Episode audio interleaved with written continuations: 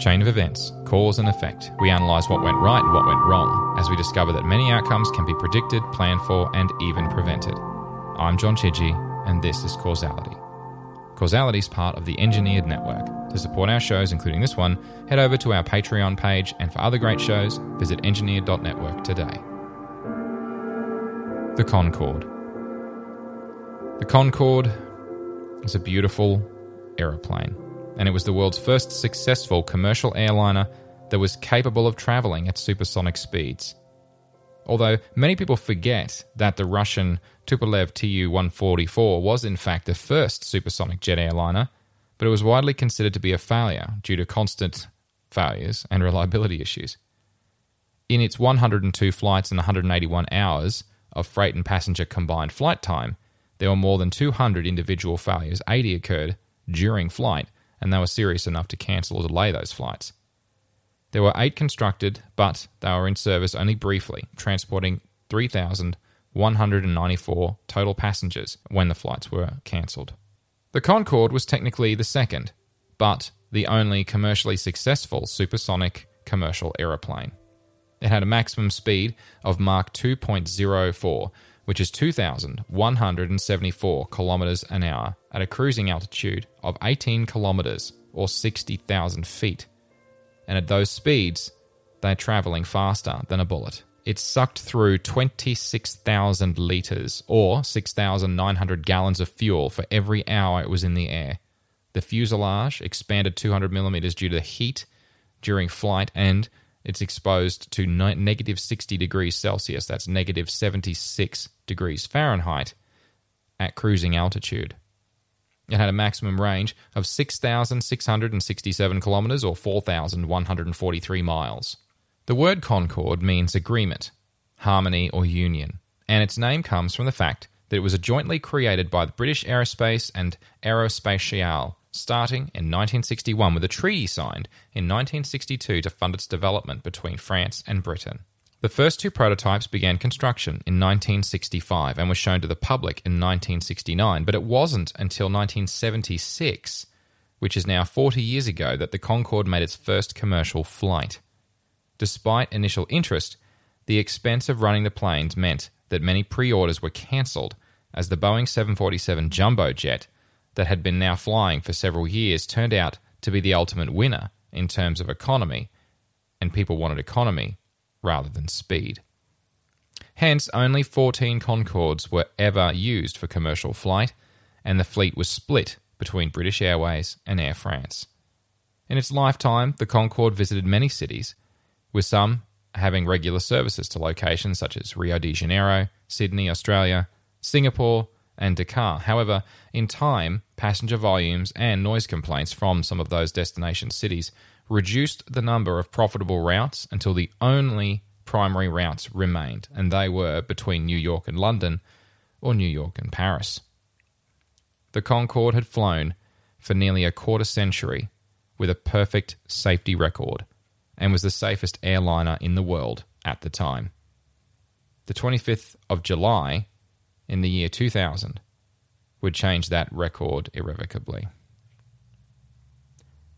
Beginning at 4:35 p.m. Central European Time, Air France flight AF4590, the airframe registration F-BTSC, began to taxi for takeoff from Charles de Gaulle Airport, bound for New York JFK. Those aboard had spent a staggering £7,000 for each ticket the Concorde, at that point, had made some 40,000 flights. It had, ac- it had accumulated 900,000 flying hours and no fatalities. When at cruising altitude, they'd be traveling at 2,200 kilometers an hour, and the trip to New York would take only 3 hours and 45 minutes. The captain on that flight was Christian Marty and was somewhat of an adventurer. He was the first Frenchman in 1982 to windsurf across the Atlantic, and at 54 years old, was one of Air France's most experienced pilots. Although it had been identified in the plane's previous flight and was scheduled to be repaired shortly, shortly afterwards, it was assessed as a non critical fault. The captain insisted that engine number two's faulty reverse thruster be replaced during his pre flight check. He didn't want to take any chances. and that delayed the departure time of this flight by about an hour whilst they did the replacement. When it was finally fully loaded, there were a total of 109 people on board, including passengers and crew. And when finally cleared for takeoff, at approximately 4:40 p.m. local time on 26R, the captain lined the plane up and set off, accelerating past 300 kilometers an hour. But at that time, he was radioed by the control tower, who were reporting smoke and fire coming from the rear of his plane. By that time, they had reached 320 kilometers per hour. Being past V1, they were now committed to takeoff. The plane needed 3,000 meters to stop from that speed, but only had 2,000 meters of runway remaining. At 4:43 and 15 seconds, the pilot knew he couldn't stop. He had to take off, knowing that there were flames coming from behind his plane. The heat from those flames was so intense, onlookers on the ground below the Concorde, as it struggled to take off, experienced minor blistering of their skin and slightly melted clothing.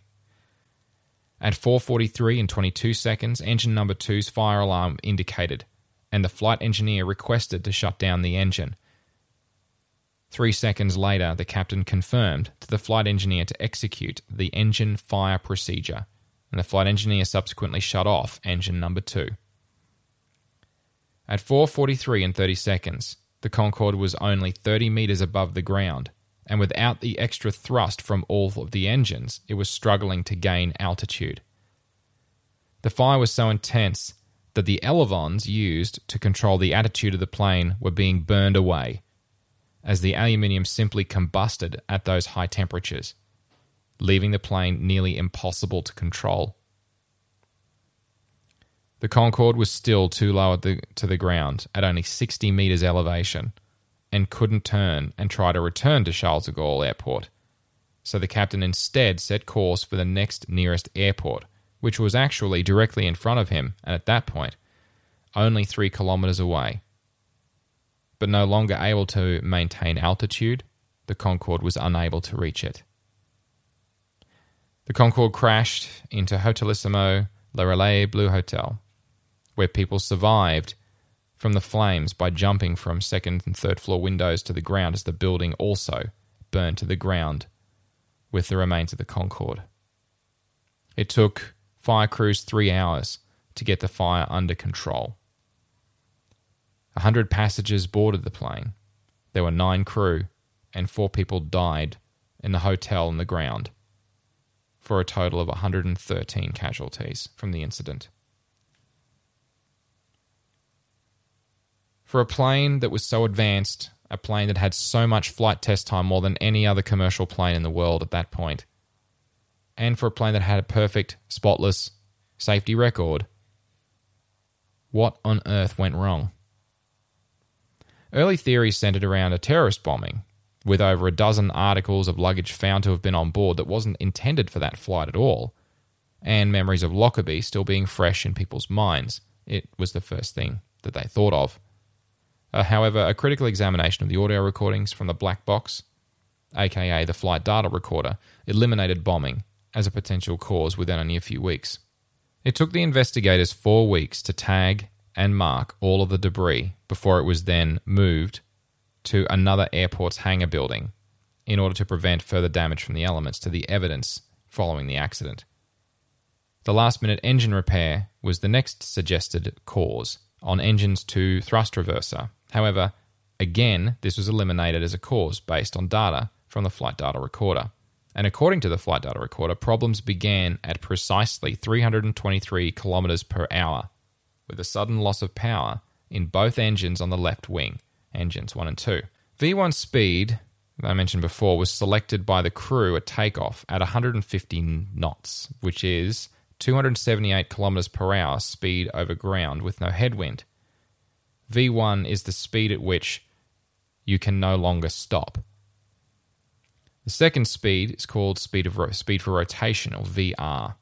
That was set at 199 knots, and that is when the airplane should lift the nose, and that increases the cross sectional area of the wings to provide additional lift just prior to hitting V2, which is your takeoff speed. Following the crash, the investigators also inspected the runway 26 right and they discovered several large chunks of rubber, one of them weighing four and a half kilograms. They were identified as having come from the Concorde's tyres. Now, Concorde's tyres, like so many things about the Concorde, were very different from other airlines. They had to be inflated to higher pressures and they rotated at much, much higher speeds than on standard aircraft. And they took considerable impact force when they landed and hence had much shorter lifespans than other commercial airliners. Digging through the records, the investigators found that there were over 50 tyre bursts over the 24 years of service, with many occurring on takeoff. As the Concorde began to tilt its nose during takeoff, the amount of pressure on those rear tyres was extreme, so any weaknesses or undue stresses caused to the tyre would cause them to rupture. As the investigators continued to scour the runway for other clues, they discovered an unusual piece of metal. It was 43 centimeters or 17 inches long, and it was discovered right near some of the rubber fragments. The component was a sharp edged metal component with irregularly drilled holes that didn't initially appear to be precision made aeroframe components. The tyre pieces were reconstructed, and there were clear markings on the tyre indicating that the metal strip had caused the tyre to rupture when it hit it at high speed. The strip was traced over five weeks to the originating aircraft. It was an engine cowling mounting on a DC 10 a continental flight that had taken off only minutes before the Concorde.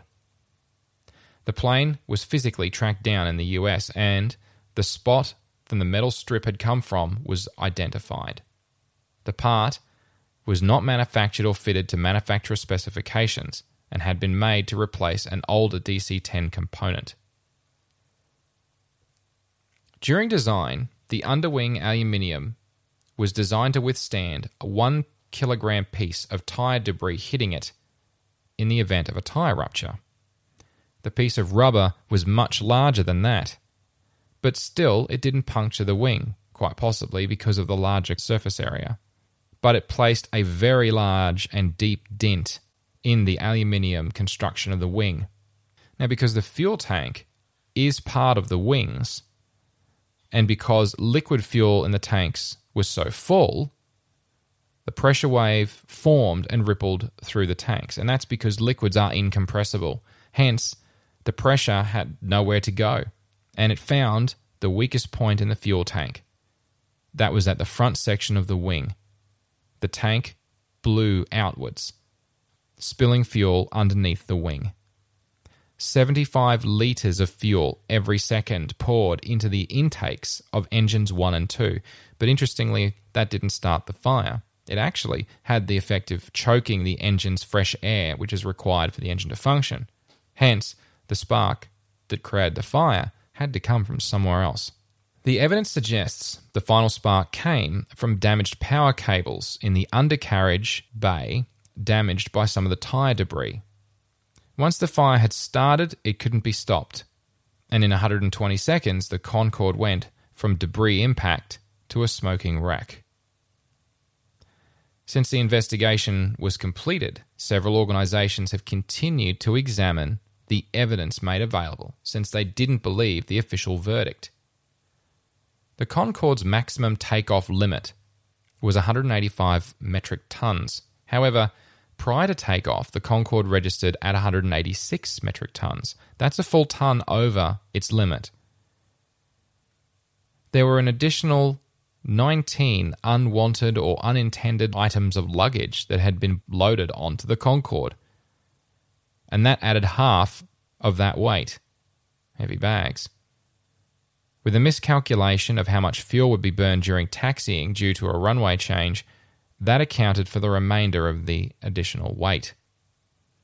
The Concorde was a plane that was built, designed on the limit everything had to be precise to ensure it would actually take off and fly safely. But not just that, in the time from taxiing to takeoff, the wind had gone from still and now had a tailwind of 8 knots. With a tailwind, you have to go even faster in order to get off the ground. And that would have increased the required ground speed for takeoff, but the pressure of needing to take off since they'd already been delayed for an hour, meant that they most likely decided not to recalculate their V1 or VR speeds. Now, had they done that, they might not have gone to rotate so quickly and try to take off so quickly.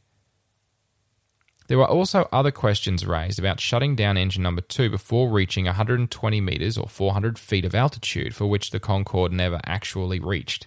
The landing gear was also never raised, and it's not clear whether the electrical damage that was assumed to have taken place would have prevented all of the landing gear from raising, or whether it was an oversight in the chaos of the event. Deployed landing gear also made climbing more difficult. One final comment relates to the lack of a spacer in the main left landing gear, which caused the Concorde to pull to the left during takeoff, and this also reduced the takeoff speed. Clearly, the maintenance of the Concorde could have been better with the missing spacer found in the workshop hangar following the incident. It's possible that the pull to the left delayed the takeoff point, but in addition, the weight of the plane that had been unaccounted for and the unaccounted for tailwind all conspired to delay that takeoff point, and fatefully, the metal strip that would otherwise not have been hit. However, no matter how you choose to look at it, even if they didn't shut down the engine prematurely, could or did manage to raise the landing gear, gain more altitude, and so on. None of these things would have put out the fire on the wing. The elevons would still have burned through, and even if they'd made it closer to the alternative airport, the delta wing design of the Concorde was difficult enough to control at low speeds. It still would have been impossible to control without the second elevon within the same time frame. Perhaps the pilot might have been able to land further away from a populated area, perhaps not. But there's just no doubt the Concorde would still have crashed. Something that's very interesting is stopping distances. The Concorde was not a large plane and couldn't carry many more than 100 or so passengers. So, to compare and contrast that with a Boeing 747 800, that requires 9,400 feet or 2,870 meters of runway to land, with a maximum takeoff weight of 987,000 pounds, which is 450 metric tons. By contrast, the Concorde required 10,000 feet, or 3,060 meters of runway, slightly more than a 747 800. And its maximum takeoff weight was 408,000 pounds or 185 metric tons, which is less than half. The delta wing design that allowed supersonic flight, weight restrictions, and design decisions meant that the wings had no flaps, no slats, or speed brakes. And that means that the only mechanisms to slow down the Concorde were the reverse thrusters from the engines, and they only worked at engine idle, and the mechanical disc brakes on the wheels. This meant the stopping distance for the aircraft was more than double that of a 747 based on momentum, relatively. Now, had those devices existed, the plane would have had a higher V1 speed, and that would have had given them the opportunity to stop once the flames had been detected. Then again, fitting those items to a delta wing design is technically challenging. Three weeks after the crash, all of the Concordes were grounded. Tyres were redesigned to prevent falling apart at high speeds when impacted by sharp metal blades.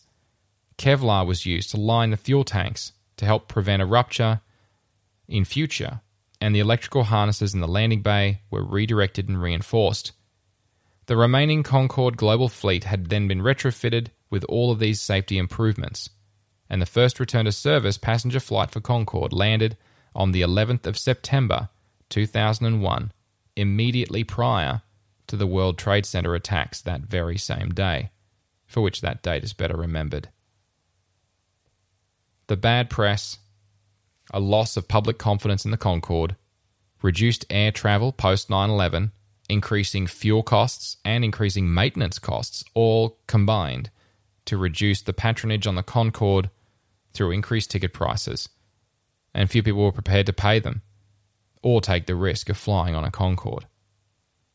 In April of 2003, both Air France and British Airways announced that their fleets of Concordes would exit service later that year. And on the 24th of October 2003, the last commercial flight of the Concorde took place from New York to London Heathrow, with a final tally of 2.5 million passengers and over 50,000 individual flights.